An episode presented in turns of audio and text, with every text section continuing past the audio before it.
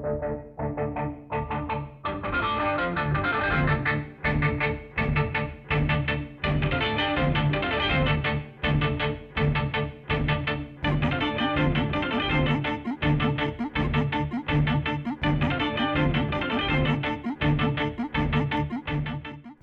I'm Elia Einhorn, and you're listening to the Talkhouse Music Podcast. Today's episode features two generations of experimental music's most important figures Ian Williams of Battles and Lee Ranaldo of Sonic Youth. The two spoke as part of the Talkhouse's ongoing series of live podcast recordings at Samsung 837 in Manhattan. Ian Williams first made his name in Don Caballero and then Storm and Stress, but it's as a guitarist and keyboardist in the band Battles that he's really found success. He's also a new music composer, and his orchestral work has been performed at Carnegie Hall. Battles are in the midst of a world tour supporting their fantastic third album, La Di Da Di, out now on Warp Records. Lee Ranaldo is a co founder of seminal noise pioneers Sonic Youth. By incorporating avant garde sounds and new guitar tunings, the band even rebuilt guitars in pursuit of their vision. Ranaldo's style has helped shape the sound of experimental rock for three decades now. Ranaldo is also, amongst other things, a poet and producer, and has recently worked on HBO's Vinyl. A quick note at one point, Lee accidentally turned his microphone off for a minute or so of the conversation. You'll hear the audio change for just a moment, then everything goes right back to normal. As they have been for generations of musicians, Sonic Youth were a huge influence on teenage Ian, who was really excited to speak with one of his heroes. The guys talked about the role and process of lyrics in their work, writing for bands versus scoring orchestral music, and how Ian was profoundly musically inspired by the cheerleading movie Bring It On. Check it out. So you're in the middle of a world tour? Uh, yeah, we uh, like uh, three or four days ago got back from Europe this Really? past weekend. Yeah, You guys tour a lot, right? Like long stretches away? it seems that way. Yeah, I mean, I try not to be. I try not to make it too punishing. Uh, you know, but it, it's like that. The economies of scale. Like if you're gonna jump over to Yep. Europe, like Why do one show and you can why do a week? Yeah. yeah, Yeah. And then Or why do two months when you can do four? Yeah. we're we're like a you know, we rent our gear when we go to other territories. Yeah. So like a lot of times that ends up being um, you get used to the new amps and so the more you know like the first show is always sort of a small disaster like Yeah. wait this amp does something different and, Yeah. you know, Yeah. things like that although we, we make an effort to uh, like I use Ampeg SVTs because they're like the cleanest, Mm-hmm. most sort of they don't break up. They're sort of anti guitar amps. Right? Yeah. Yeah. So it's sort of like just duplication of what you send it, and uh, and you can still do it at a really loud volume. Mm-hmm. Um, and that, that it's a generic thing that you can get in every. You go to Asia, you go to Latin America, Yeah. you go to Europe, America. They have the same thing. That's a bass amp, though, isn't it? Te- is, Technically. So what are you putting through it? Keyboards and guitar? Yeah, and um, although yeah, so and I've it's sort of in bad taste, but I've migrated to uh, laptop. Mm-hmm. Uh, Meaning, It's not in um, bad taste. well, yeah, but I'm playing my guitar through a laptop now, which which So you're I think pl- I the was a tr- guitar is plugged into the laptop? Yeah, yeah, but I'm attracted to that because it's sort of a bad idea, and it's that kind of good. So Because the I laptop is think like a very come out of bad expensive. F- F- effects pedal. Yeah, it is. Yeah, yeah, yeah, exactly. But uh, maybe I'm getting ahead of myself. Um, what you? What are you doing these days? Are you? Um, I just finished a new record that's taken Uh-huh. me the last. I, I started it um, almost exactly a year ago this week, and I just uh, just finished it, and um, it's been a really interesting process. I work. I'm working. I'm working for the first time in a long time with an outside producer, a friend Uh-huh. of mine from Barcelona, Spain, a guy named Raul Fernandez.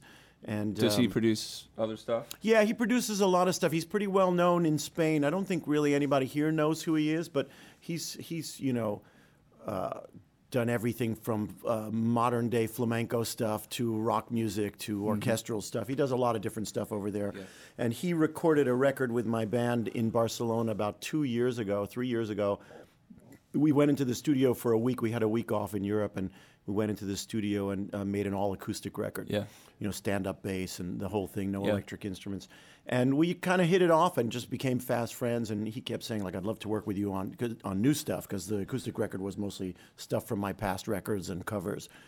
And uh, he was in New York like uh, early April last year for a few weeks doing something, and he was like, "Let's kick some stuff around at the studio and see what happens." And and what happened was really cool. And so we've spent the last uh, year like he'll fly over for two or three weeks. We'll work in our studio. I was just in Barcelona for a few weeks mixing the, finishing the mix, and it's been pretty interesting. Are It's been a very different way of working for me. Yeah, right. So I mean, producer, you know, as opposed to engineer, right? Yeah, Is well, that both, The, both. The He's both. dichotomy that you're Yeah. sort of thinking Yeah. about in terms of the way it's presented, and you know, engineer duplicates what you, the artist, it, you, the artist, say.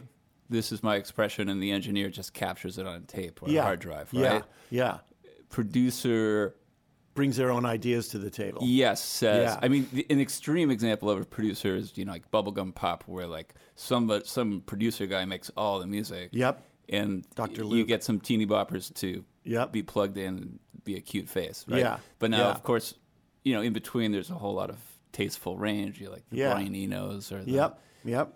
people who will be the co-artist in Yeah. the process. right? Yeah, this is a bit more like that. It, it's it's it's definitely been a kind of a co-production in a way. But you know, my last record I made with my band, and just like we we we sat in a in our rehearsal space for three or four months, just like working on these songs and refining them and refining them and.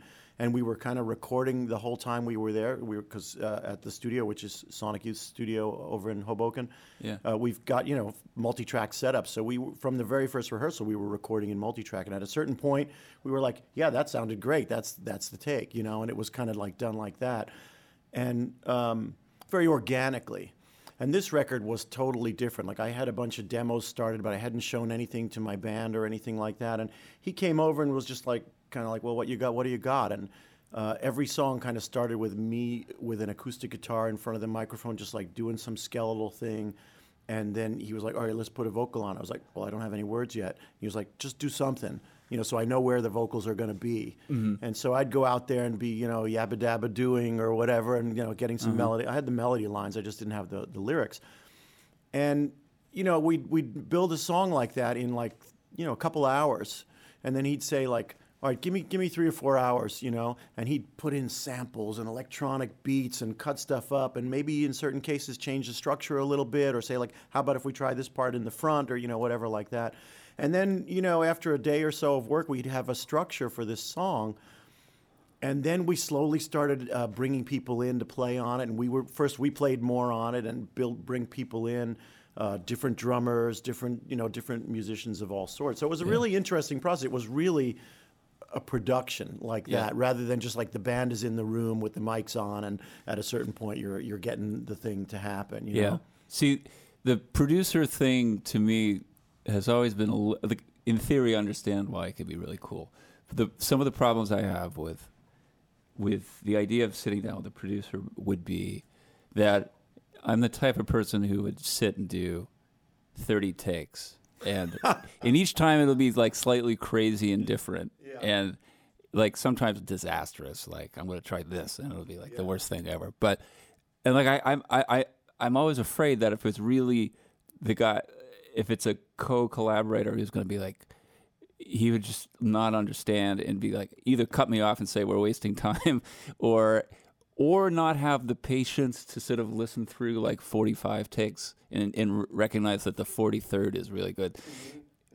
You, you, you know, like be- because I'm not, I- and also I, I like the way I improvise. I find that it's a lot of times it's, it's I'm actually sort of writing in real time, kind of like, and then maybe this note can come after this note, and and and what if this thing happened right here, and and the, the, sometimes when I s- hit upon like a great sequence of events, like yes, that's it. It's it's the execution's really sloppy and crappy. But then I'm like, okay, I'm going to save that I mm-hmm. that sequence, and then I can go back and maybe try to be a good musician on it or something. Mm-hmm. but it's ju- just that in itself is so much, so many layers of things to explain to the engineer. Like, like I think a lot of people will like listen to the third take out of forty and be like, "That's it, we got it." And then I'll be like, no, no, no. I'm that's just the beginning of what I'm trying to do. It's not it. So anyway, but that's like one fear I have of ever. Yeah, no, that's definitely a fear, and, and what it takes is the right chemistry. And we had that, and I was able to sort of feel like I could put my trust in him. And the thing that was cool was like I'm like that too. I'll be like, let me try another take with a slightly different, you know, edge to it or whatever it is, and and he was very good at saying like, you know what, this take is really good. We've got something really good here. Let's follow this path or Yeah. whatever. So he was good at being very objective at points where, you know, maybe I was like, well, that sounds cool, but that sounds cool too, you know, and he'd be like, no, I think we should go this way, you know, and and uh, and in general, I found that he was he was he was right.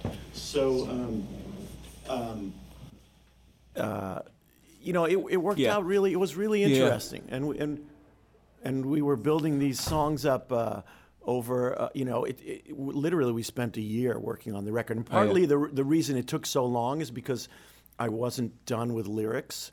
And Uh-huh. so, like, he'd fly over for three weeks, and we'd be like, "Are we gonna do the real We- vocals?" and I'd be like, "Well, I don't really have the real vocals yet, so like, let's work on some more Right. music," you know. yeah, yeah. Lyrics to you because I've always been a fan of your your, your spoken word kind of uh huh.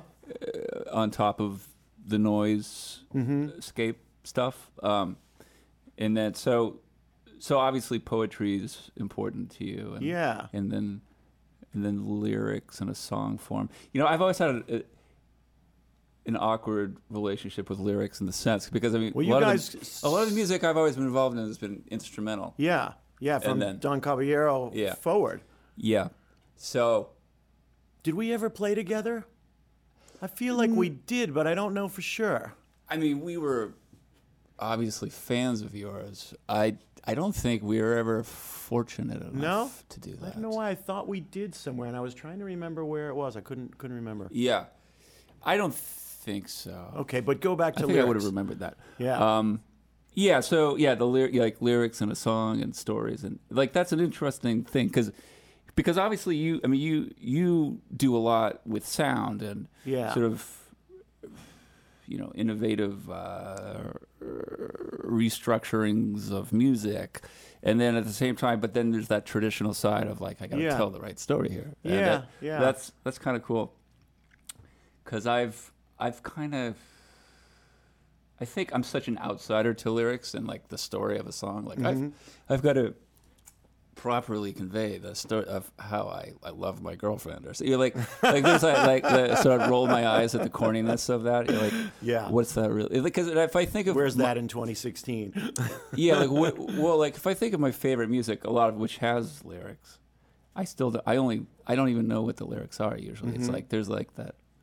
well, you know what? That's so funny because, I mean, I'm really a lyrics guy, so the lyrics in songs mean so much to me. But I have so many good friends. Like, you know, I'd be hanging out with Thurston, and he'd start singing a song, and I would be like, "Those aren't the right lyrics at all." And he was like, "Oh, you know, I don't, I, don't- Oh, I to one never." of the songs he sang.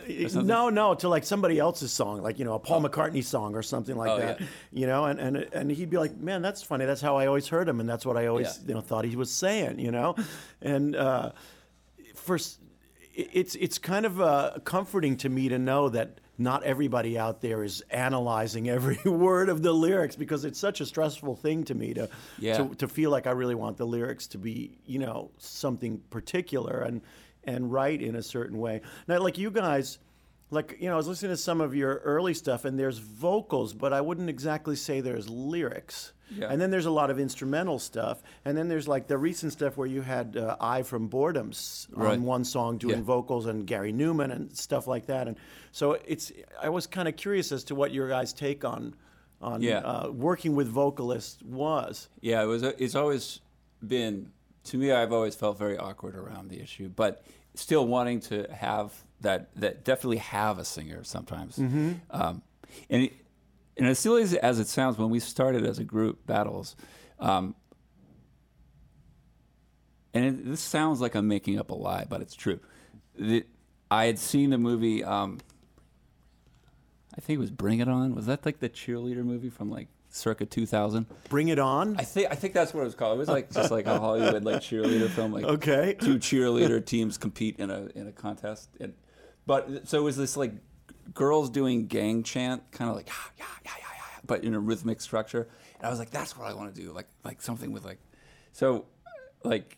A, so I when I moved I moved to New York in 2000 and I started telling people I was like I, I like need to like start working with like bunches of like female singers and then and then like in the ambition of what I was trying to do I think didn't occur to me until I actually got like 12 people in a room together like trying to like you know a crappy little Brooklyn practice space Yeah, yeah, yeah. you know, you only have for three hours, and you're like, how do I get these people to do anything worthwhile right now?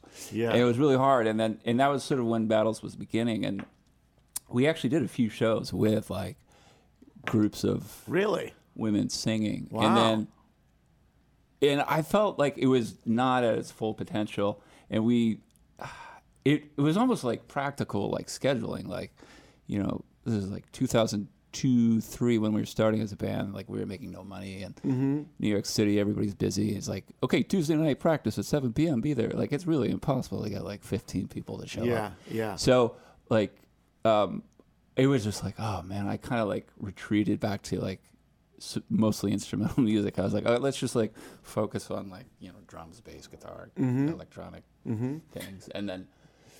And, but although if you listen to the very first EPs, like the first batch of music we released, there is buried in the mix. You can hear like there's like oh oh oh oh, like Yeah. a group of people doing that kind of stuff, and that was that was just groups of friends. I mean, I know what you're talking about. stuff. I, I've I've got this uh, desire or ambition to do some pieces with large groups of singers, Uh-huh. and it's really just a, a formidable task to try and figure out how to how to deal with it and how to how to write the stuff and like bring that many people together and like try stuff that may not work and say like, all right, come back next week and I'll I'll be in better shape or Yeah. you know whatever it is. When I was uh, when I was young, like when I was in in uh, from elementary school through high school, I, I was a choral singer, and Oh, I you? sang with Yeah. like the school chorus and stuff like that. Yeah. And it's there's something really thrilling about singing with a large group of people. And you know, we did some really weird avant pieces and stuff with that were very very modern and.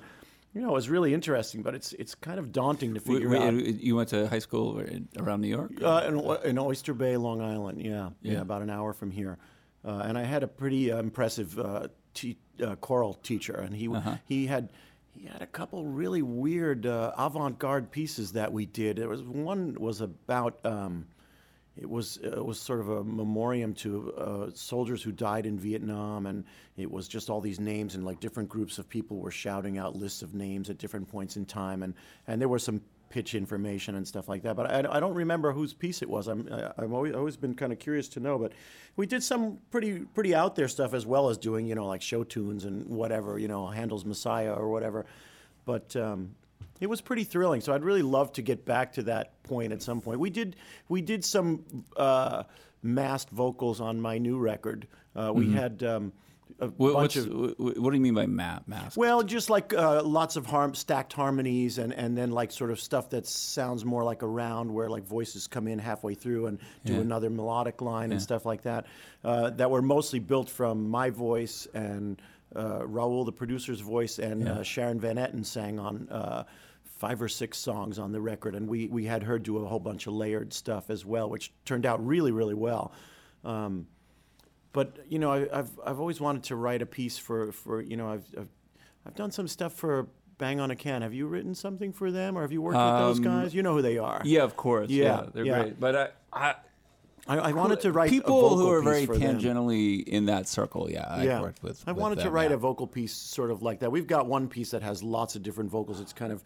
Uh, it's it's my version of a Meredith Monk style piece, you Yeah, know, lots of right. like sort of like almost or, or Philip Glass kind of like wordless vocal thing with marimbas and stuff going underneath it and, and things like that. But you know, if we're talking about lyrics, the interesting thing for me on this record was I was really trying to get um, some different perspectives like you know like what you're saying about like you know how many times can i write about you know, how much i love my girlfriend or you know whatever it is whatever Yeah. it is and I, I, I wanted to try and get outside of the sort of the personal aspect of it so i asked a friend of mine um, the author jonathan lethem brooklyn Yeah, author sure. he's been a long time friend Well-known of mine guy. and- yeah he's pretty well known and uh, I wanted to hit him up on my last record to do some lyrical collaborations, and I didn't do it.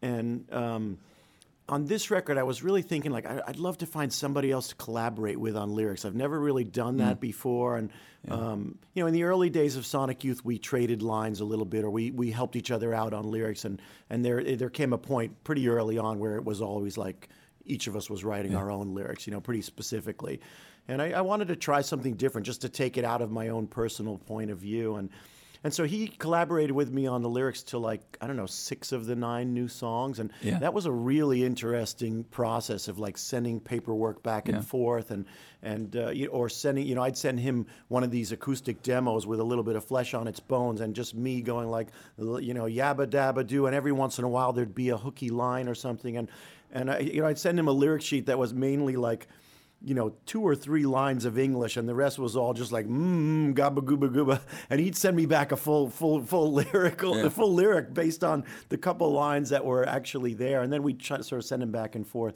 So it was pretty interesting. It was really, really fruitful. I because think. it also has to feel comfortable in your mouth. Yeah, out, right? yeah. Well, well like, that's the thing. The first like, couple things he sent Venetian me were like vase, yeah, it feels kind of yeah. clunky. Yeah. It, well, there were a couple things like that, and there were there were a couple places where he sent back things that were that I felt were like challenging for me to sing. Like there was a line about um, about prayer, and there was a line about a gun, and I was like, wow, these are kind of loaded things that I wouldn't normally gravitate towards singing. And so we, uh, you know, I was like, do you mind if I modify these lines? And so I modified them to suit myself. And then, but then in the end, like again, like my producer was like, you know, I like I like pray pray better than stray or whatever I changed it to. And, and so we went back to his lines, and I was like, okay, I'm gonna figure out how to sing these lines and you know challenge myself to make them my own in a way, mm-hmm. which was was pretty interesting process overall. Right. So this record was a lot more collaborative in that way, like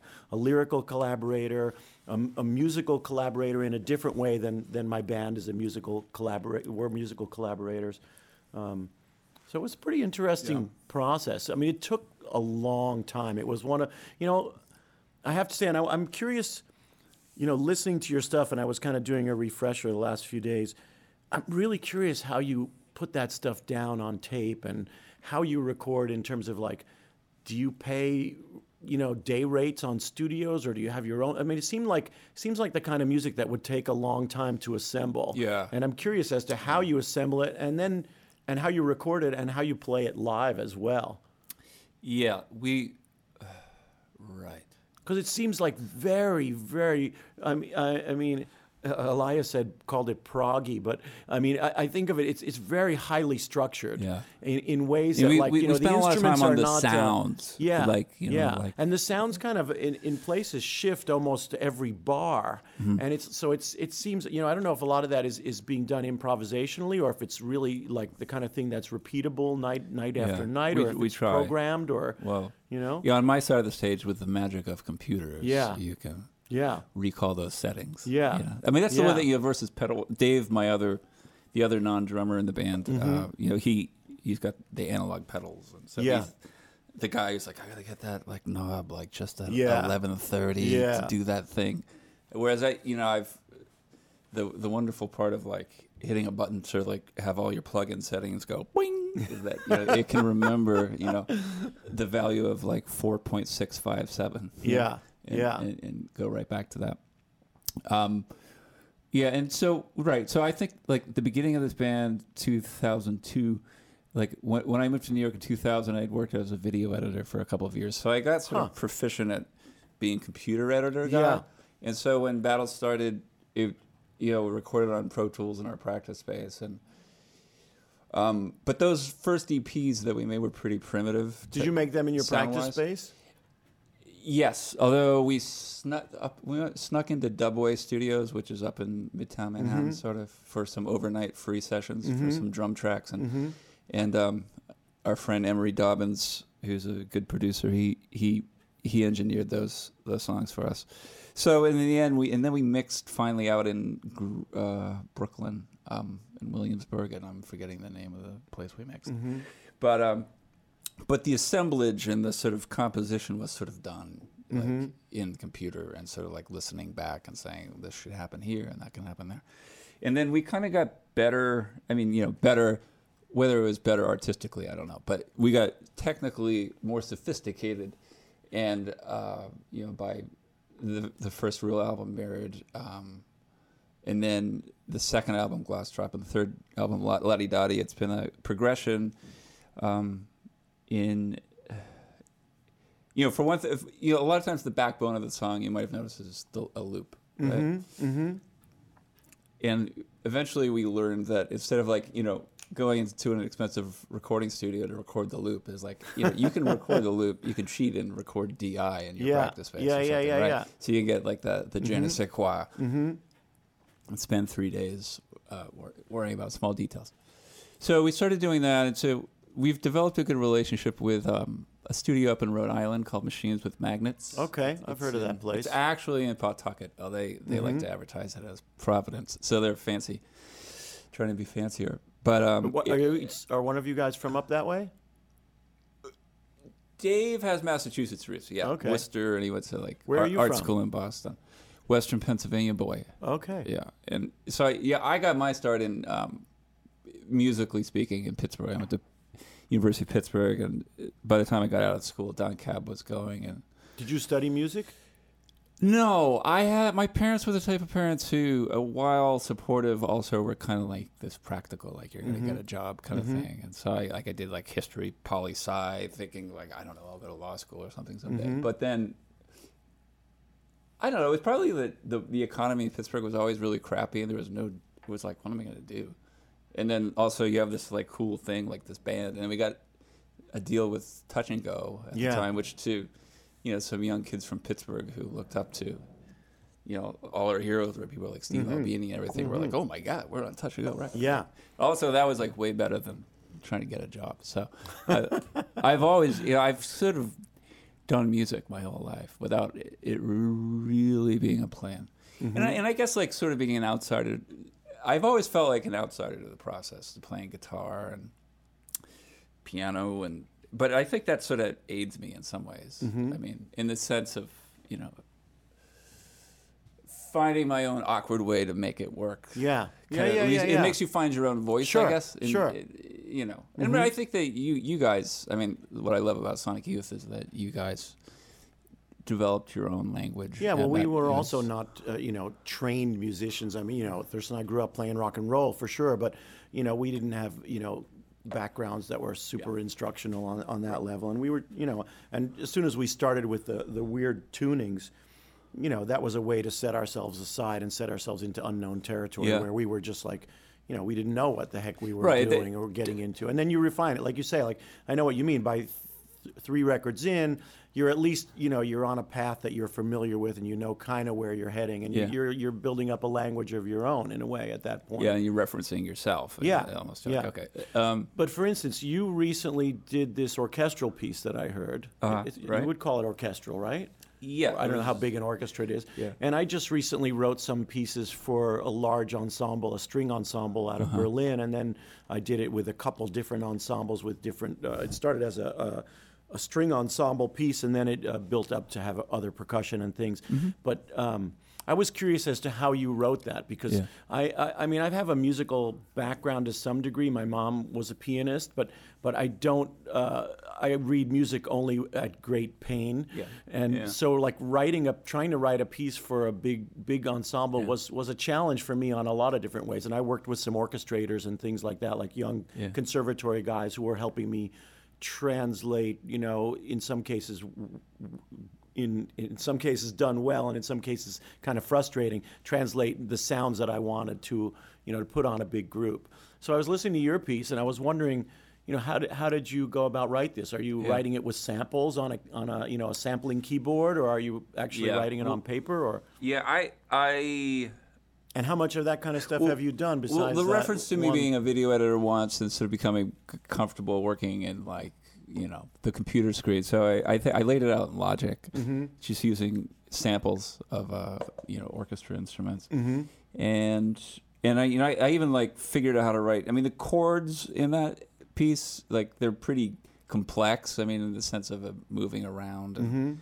Um, and it, it was really just like note for note, me like laying it out and figuring out um, and I and I sort of pre, I have an ear for um, you know complementary sounds like in counterpoint, and so I was mm-hmm. like, okay, this could be sort of like a cello, I guess, and this could mm-hmm. be like some flutes that are like, and so like I, I already sort of had a, an or, uh, an orchestrated uh, idea of how Yeah. to go about it, and I laid this stuff out, and then and then I worked with an orchestrator too. You and did. He and they his name was Andrew Lee, and he helped ground it a bit. Because there you know you might have run into. There are these issues like with acoustic music, it, you need six violins to equal the volume of one Yeah.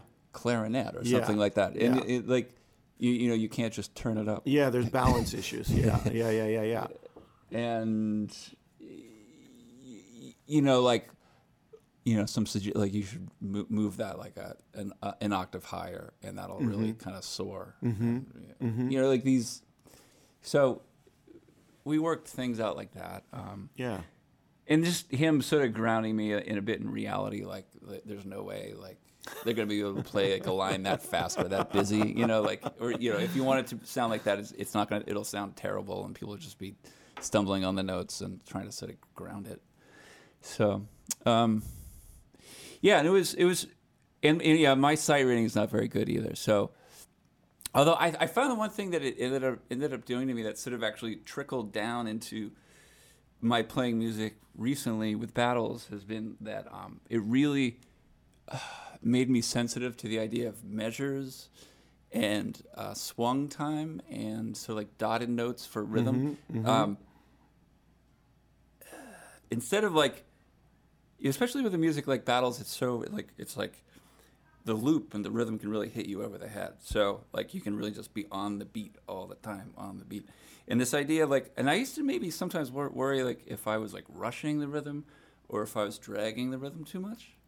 And like it, it sort of freed me up in this way of realizing that like this is probably something they teach you like first year in music school, and it's like the most obvious thing. But like that a measure is, it's it's just sort of like a, a little cage for a moment, a speck of time, and that within that, like it, your individual expression Yeah. as the musician is all about sort of getting off of Yeah. the beat.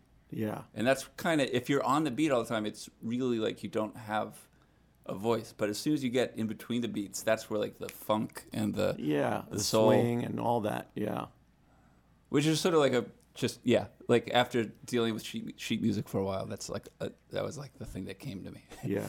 Steve Shelley would always say to me, like, you're behind the beat. And like after him saying it for years, I realized that's how I'm feeling the beat. yeah, yeah, yeah. I like being behind the beat. Just a little Behind bit.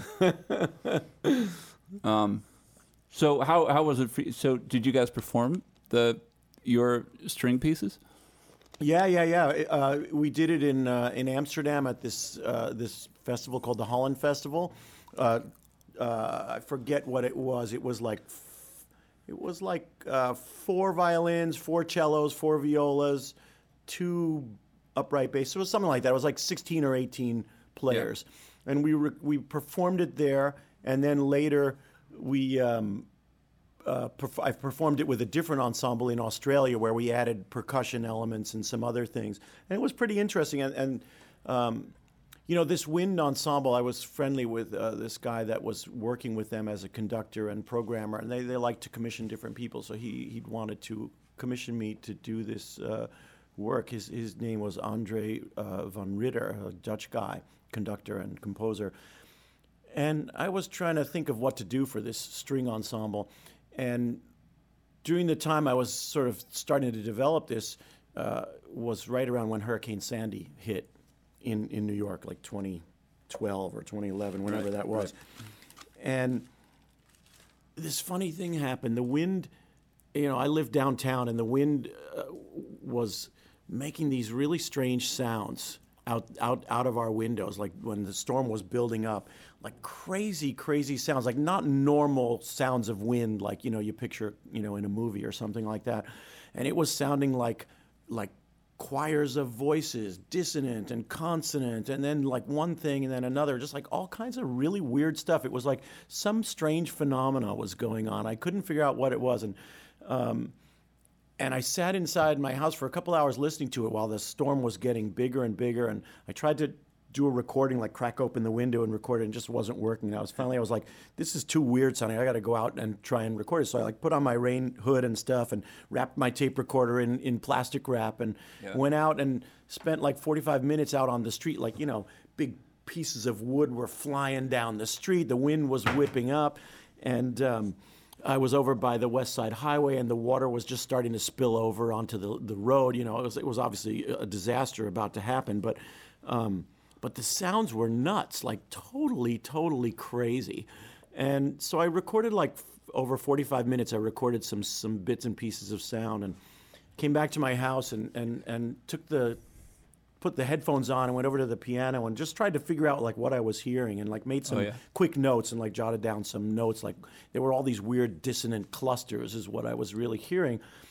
And then a couple weeks later it, it occurred to me that I could use these recordings as a basis for this piece for this wind for this string orchestra, you know, and I could translate the sounds of the the, the wind noises that I was hearing to um, to the strings. So that's kind of so the piece developed from this kind of conceptual basis. And you know, at the time I thought like, wow, this is you know this is weird. I was thinking of um, Aeolian harps. The Greek Greeks used to make these wind harps where they'd stretch these strings in windy places and uh, put like a reflector around it, kind of like like the body of an acoustic guitar would be a reflector, and the wind would activate the strings and and they would tune them, and you'd get these wind chords and things like that. And when I first moved to New York, I, I was living in Tribeca, like 79, 80.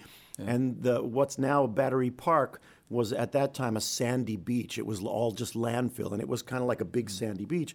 And they had this yearly thing called Art on the Beach. Uh-huh. And these two sound artists called Bill and Mary Buchen made a, an Aeolian harp there one uh-huh. summer, and it was like a gigantic aluminum umbrella with with wind strung with strings strung across, like Yeah. you know, at the bottom of the umbrella. And it was really cool sounding. And, and here I was thinking during the storm, like, wow, the wind is playing lower Manhattan like an Aeolian harp, like rushing through the fire escapes and these cement canyons and making this all this weird stuff happen. Yeah. And so, like, all the time I was developing the piece, that's what I thought. I found out a couple years later, I, I, I stumbled across some weird article that said that um, something about the construction of the lower couple dozen floors of the World Trade Center. You know, mm-hmm. it's got kind of this metal housing around it that's kind of like anti-terrorist or whatever. It hides like superstructures so you can't like crash a tank into it or whatever. Yeah. But there's something about the structure that sounds really crazy in the wind. Yeah. And I think that's what I was hearing this Yeah. day somehow. I mean, maybe. I mean, I don't know, but it was like kind of dashed my my my vision of this thing happening with the wind in these cement canyons That's or nice. whatever. But Yeah, there was something about the old World Trade Center, and, and I, But this I- is the new one. I'm talking about the new one. this is- like oh, the- the this new is the one, yeah. Hurricane Sandy one. Oh, yeah, it's right, like of during course, that yeah. period. So The Sandy time, you yeah. so people have said they've heard these weird wind sounds since then. whenever there's a high wind around the World Trade Center site, so maybe that's what I was hearing. I Yeah, don't that know. was. Uh, um, yeah, yeah, I, I do. I still remember. I saw the uh, Branca's hundred guitars Oh, thing yeah. the summer before 9-11. Yeah, it I was, was probably on tour what, like a uh, month and a half. just a couple before. months before. My wife was there with our young kids at the time, Yeah, and uh, so some of the crazy things about that that time. I like. I, that's one of the things of like. Can't believe I saw like hundred guitars like right between the World Trade Center. yeah, yeah. And my That other weird thing that day was that I was gonna go see. There was like a. There was this. The story would be better if I remember their name, but there was like a conceptual German art group that was having an art show on 9/11, like about photographs they did where they had supposedly knocked a window out of the World Trade Center and built a balcony. Uh huh. Because remember, like on the hundredth floor, they had like those yeah. free gallery yeah, spaces. Yeah, yeah, yeah, yeah, yeah. I remember this story. And I can't guys, like, remember the knocked artist either. Supposedly took a window out really quickly and built a balcony, took a photograph, and then put the window back in. And they, they, they were having sort of a show about that on 9-11. I was like, I'm going to go see that. It's going to be crazy. And then, you know, boom. Yeah, yeah. Then everything happened. Yeah. Um, so how do you guys write your music? Is it is it collectively written, or does somebody kind of bring stuff in, or is it built on on on bed? If it's built on beds of loops, when you're playing live, are there like click tracks on stage and stuff like that? No, we the, method we use is uh, we we call them the loop amp uh, or the loop amps. So drum set, drummer John plays in the middle of the stage, and then um, so behind him are two, two giant Ampeg stacks, right? And so either Dave or I send a loop to the to the. We each have our own loop amp, sort of on our own, own setting, but so the, the the loop just as audio is projected to the drummer. So Mhm. he- Okay, so, he's, the it's loop's like he's the playing click, with an right? amp behind him. Yeah. and um and so from wherever you stand on stage you can you can also hear the loop but Mm-hmm. i mean if you don't if you lose the rhythm you still have the drummer playing to it right Mhm. so Mm-hmm. yeah i mean in a really simplified way it's like yeah loop plus complement you know Mhm. like melody or something like that Mhm. and then like melodies and we also you we were four piece earlier in, in our history so it was like it was it was almost like traffic jam control so it was like Mhm. it was like wow, because we we never settled for this like rhythm guitar, lead guitar kind Right. of thing, right? Right. Which is sort of the traditional. So yeah. it was always just like, okay, you have a line, I have a line, you have a line.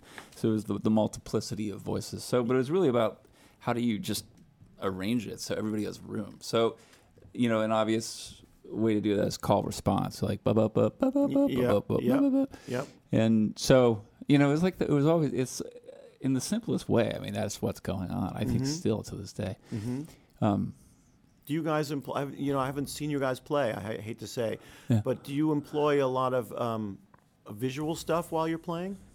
Um, I mean, I do a lot of instrumental-based music, and I usually find I'm more comfortable on stage if there's like projections or something like that going, because there's no lead singer focal point to you Right. know to like Well, sort of I think. draw the audience's attention. Well, that's probably the exact reason that we that you don't. we don't.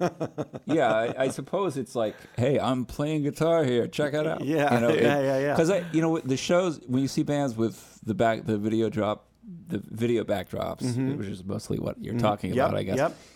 It's that it, you know, that's what you stare at. Yeah. And you're like, I went Yeah. to see a band. Well, and I watched, sometimes it's I just two guys looking at laptops, so there's not much else to stare at. I at. know, I know, I know. I know. What do you do then? I know that's a trick. That's a problem about the modern world. Yeah. But uh, we yeah. So that that's why we don't employ mm-hmm. visuals too much. Like you know, on our previous album, Gloss Drop, there was the guest vocals Yeah, as you mentioned, yeah. and so we we we did have LED screens. Um, For the singer, Mm-hmm. Did so you it was like a guy staring at the camera, going live? blah blah blah. Um, yeah, Did it- we had we we you know All Tomorrow's parties, Yeah, of right? course. And we did that. We we curated one of those, and we we had Gary Numan play, Really? and then he was going to come on, but he he actually last minute so was like, I, I don't think I can hit that high note right now. Really? Yeah. and uh, so and then uh, I don't think I can hit that high note right now. Wow. yeah, which is a you know an, an honest an honest thing. Sure, And then sure. and Matias Aguayo, he's the guy who sang the song Ice Cream. Yeah. He That's a cool song. Yeah, cool. Thanks. Yeah, he he did it um, a couple of times, and I thought one time it really clicked in Italy. Mm-hmm. A show in Italy we did, and I thought it really was like that's what that's the way it should be. Um, and then a lot of the other times it was I think we did a show in Glastonbury with him, and you, you know like those you know that's one of the biggest festivals in the world, and Yeah. you know, plus you add the UK factor where everyone was just like Yeah. get on, get off, Yeah. like so it, it was And the mud. yeah, the mud So it was just like uh, it was tech. I think it was a technical disaster for some reason. Like you know, like we never rehearsed with a guy, and he gets on stage, and it's like didn't work that well. I thought that time, but um. Oh, and Kazu did it once too. Oh, right. Kazu Ru- was the other vocalist. Yeah, Route du Rock um, in France. Oh, that's a cool festival. I think she did Route du Rock, or she maybe she did Tokyo show in Tokyo with us. Mm-hmm. Yeah, but we did it with her before too, and that was, that that actually went well. Um, yeah, so occasionally we did the guest vocals Mm-hmm. on stage. Um, maybe we should back up because I. So the thing is, you're. It's it's uh, you know, I'm sort of an old guy, and you're sort of an old guy. Older guy. Yeah, you're, you're maybe a little older than I am. So, but the, I'm still young, younger than you in the sense that I, you know, when when I was 15, I was, you know, I was into punk rock, and I knew I was into Yeah. punk rock, and so it's like, which brought me to the SST catalog, and I was like, well, I was buying records with in in there was this band Sonic Youth, and the the word youth was in it, so I was like, that's probably Yeah. punk. I Yeah. guess I'll get that, Yeah. and then um. And, I, and it was EVOL I got. I Yeah, was we, like, we duped you.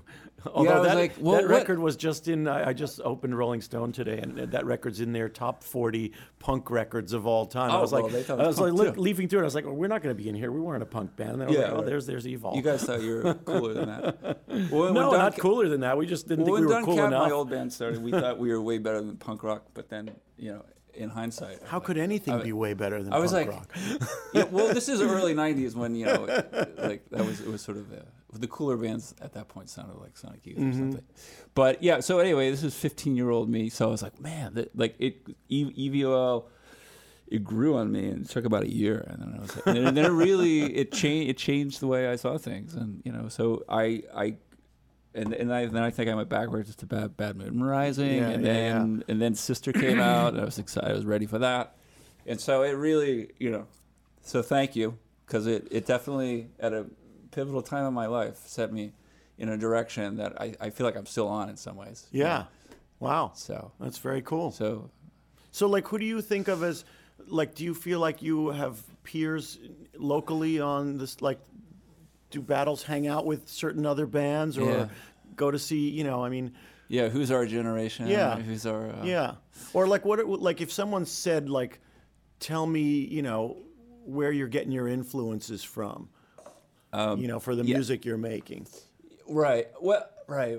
You know, and going Well, back to Don Cab, you know, like predominantly instrumental music. It's it's unusual right there. Yeah. You know? Yeah. Yeah. So I think, well, the Don Cab, I think because it's funny. I mean, Battles is a New York band. We're from New York. We started in New York. Yeah. Although I think a little bit, and you know, John, our drummer, had been in Helmet, right? So he Yeah. that sort of has a Yeah. geographical like identifier. like, Yeah. that's New York.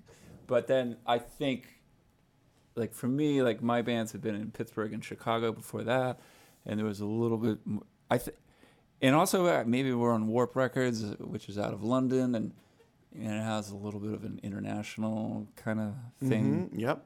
Like it's not lo- a local identifier. So I feel like a lot of people don't even know we're from New York. Mm-hmm. And then you add to the fact that I don't know. We started when I was, I think, this battle started when I was like 30 or something like that. So it was like,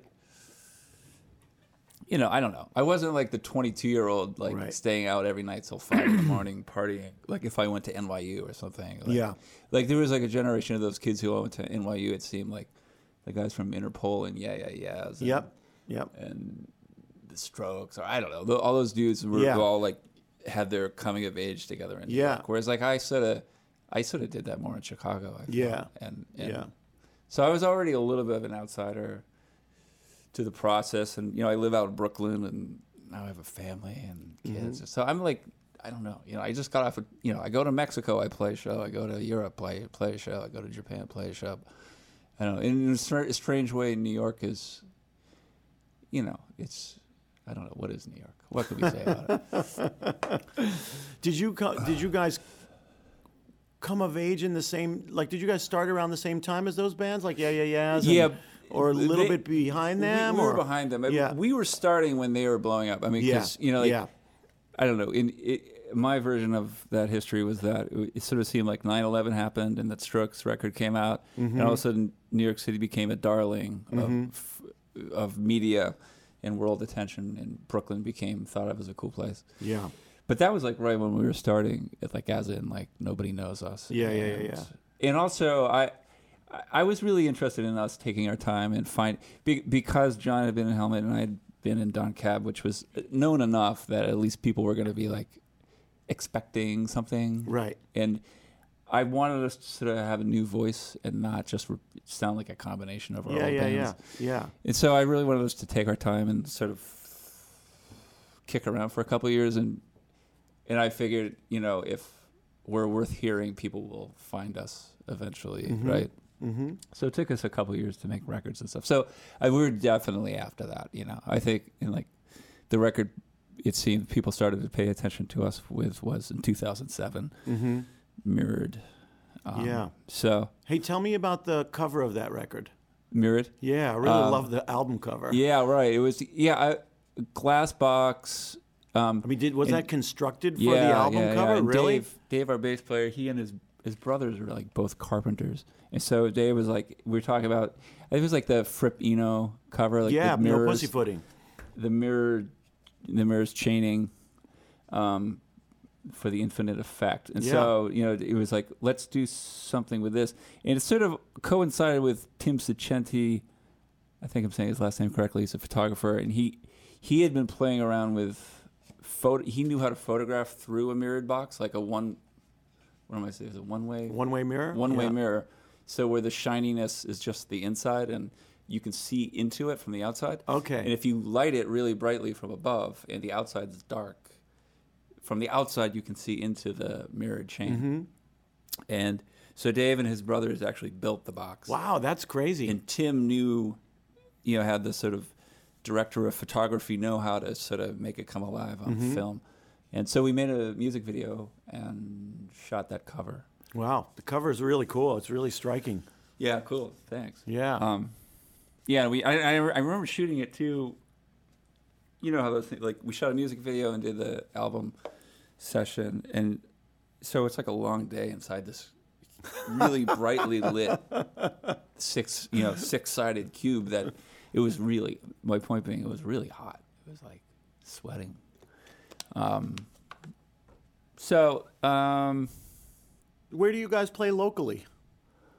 Um. Do you play much these days around New York? Yeah, we we played uh, I mean, like when Webster you guys were. Hall last fall. Okay, but when let's let me rephrase that. When you guys were first starting to play in New York, where were Yeah. you playing?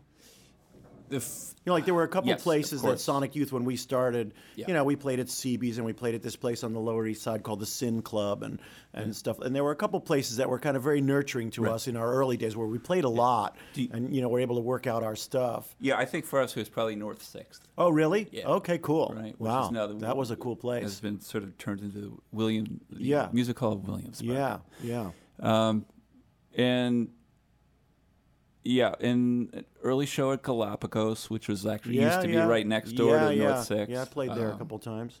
Um, yeah, uh, early show at uh, Irving Plaza, I think, opening for TV and the radio.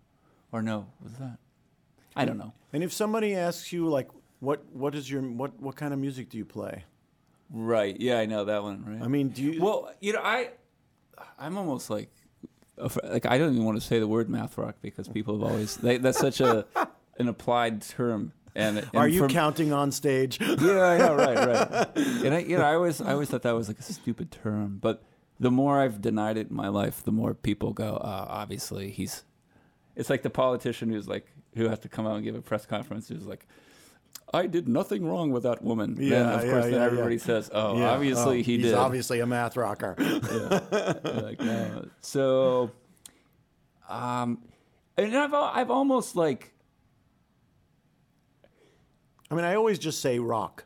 Yeah, I know, It seems that- like that's an, the a catch-all for everything that's the in a that's way. the you know? that's the non-answer though. It in a is sort of way, it is. In a way, it's right? the real answer and the non-answer because it's not genreifying it, you know. Yeah. But, but I mean, But don't we all we genre we want to genreify everybody except for ourselves? I guess so. I guess it's true. Yeah, put everybody in a in you a know, pocket. Like who's he? Oh, he does that thing. Yeah. And that, Yeah. me, I'm I'm not that simple. I'm very complex. Yeah. Or something. But Yeah, actually, yeah, I think yeah. probably some people would comfortably s- accept the title. Yeah.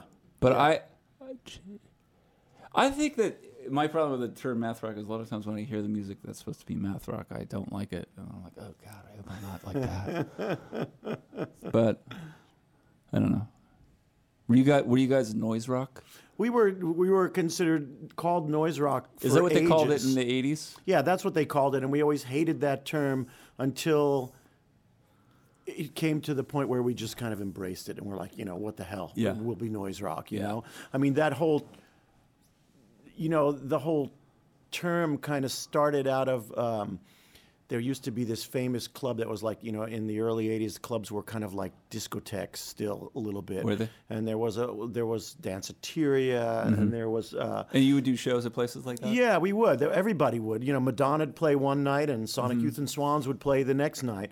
Um, And there was another one called Hurrahs, which was like a sort of a glitzy, fancy club up in Midtown, and like you know, they'd have everybody. I saw the first Pere Ubu tour in New York there, and you know, stuff like that. They'd have Devo or B52s, and and then people would go dance and snort cocaine afterwards or whatever. Yeah. I mean, different crowd is what I mean.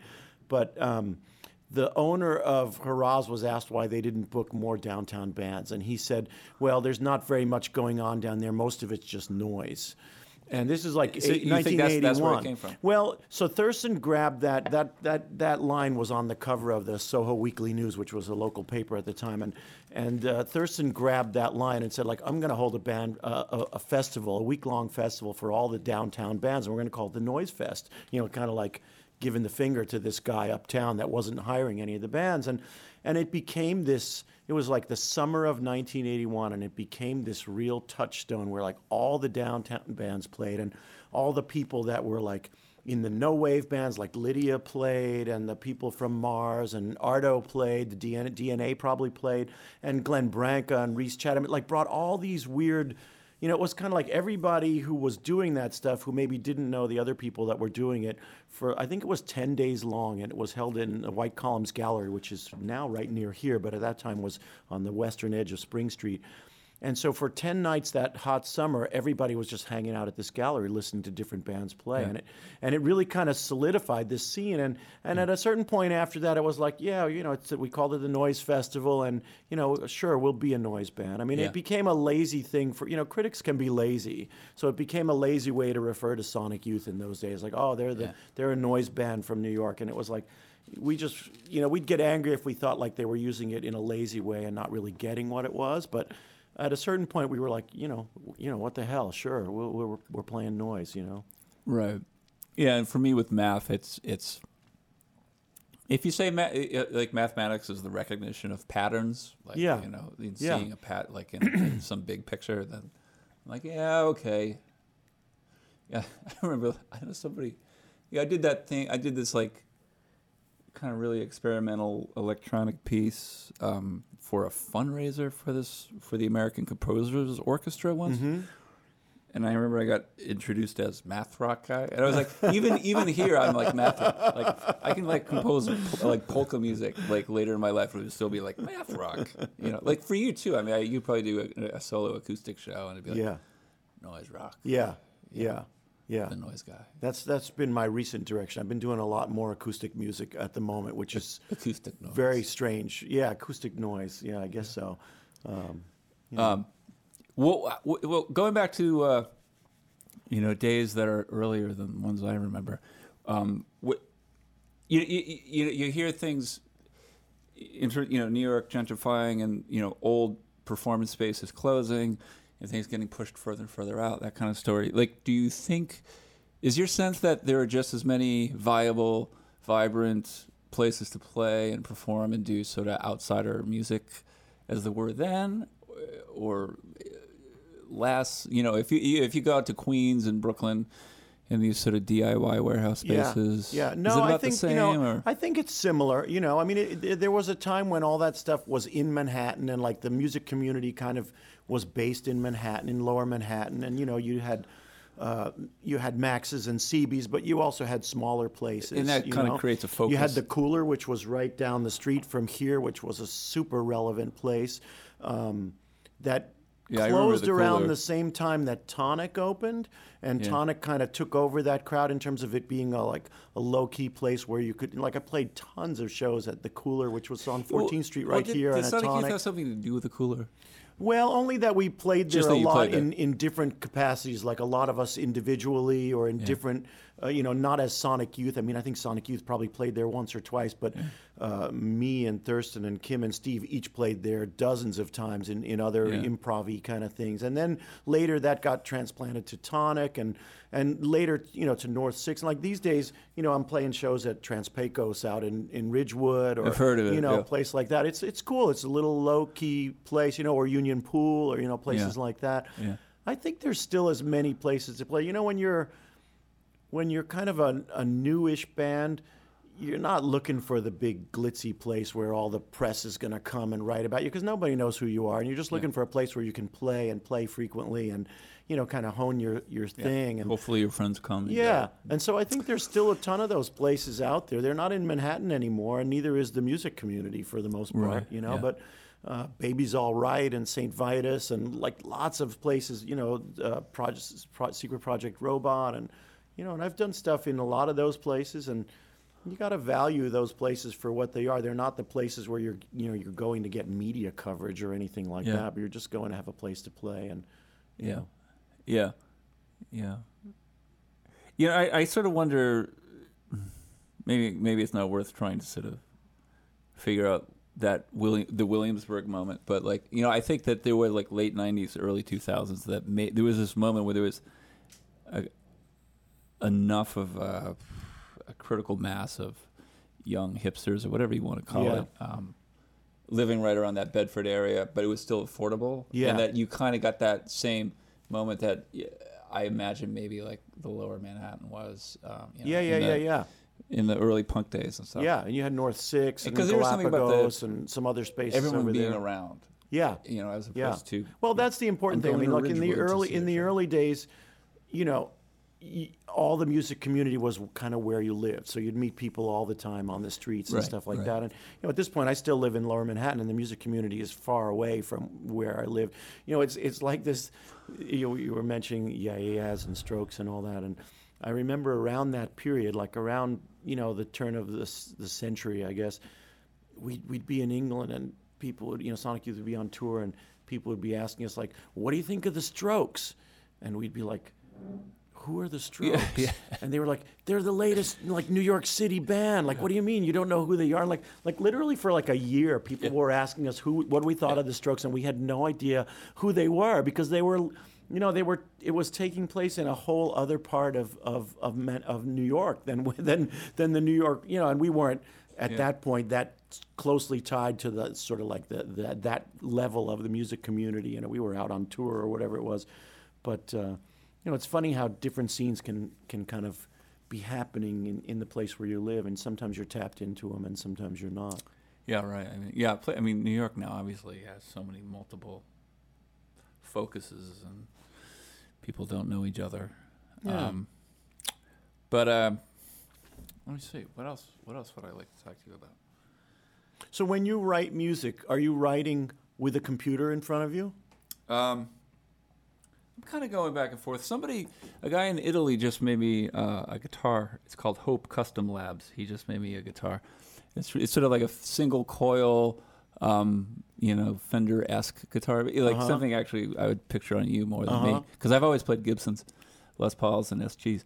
So it's it's really cool. I'm almost discovering like a new aspect. I'm like, wow, this Cool. the single coil. Yeah. that's awesome. Yeah. and and um, so I I've just been sitting on my couch playing guitar, which is so novel now because like I'm I'm sort of so weighed under by effects and gadgets, Uh-huh. and, and I'm you know um, it's sort of like beautiful again because that's how I used to play guitar. And, Yeah. and you know That's what I've kind of come back to in the last few years is like sitting on the couch with these days with acoustic guitars and just like coming up with stuff and Yeah. and like getting tied back to this very elemental thing that kind of where I started with the instrument in a way and you know just finding new things in it still is, is yeah pretty right great. right yeah and making things strange Yeah. like again you know re- rediscovering like the novel you know like i've always sort of mostly played standard tuning Mm-hmm. you know um, eh, probably because you guys like to me the sonic youth sound so owned like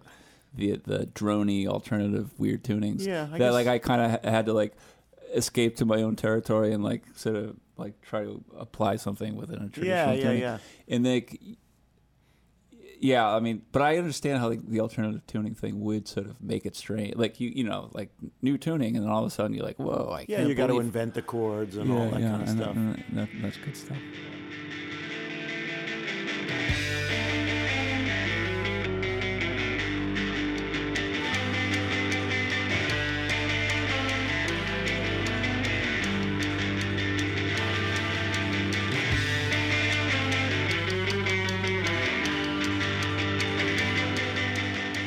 Hi, I'm Elia Einhorn, and you've been listening to the Talkhouse Music Podcast. Subscribe on iTunes to receive all of our new Talkhouse Music and Talkhouse Film podcast episodes. Thanks to Samsung 837 for hosting this series of live conversations, to Giant Step for coordination, and to Ian Williams and Lee Ranaldo for such a wonderful talk. Visit thetalkhouse.com to read intelligent and notable musicians and filmmakers writing about the latest in music and film.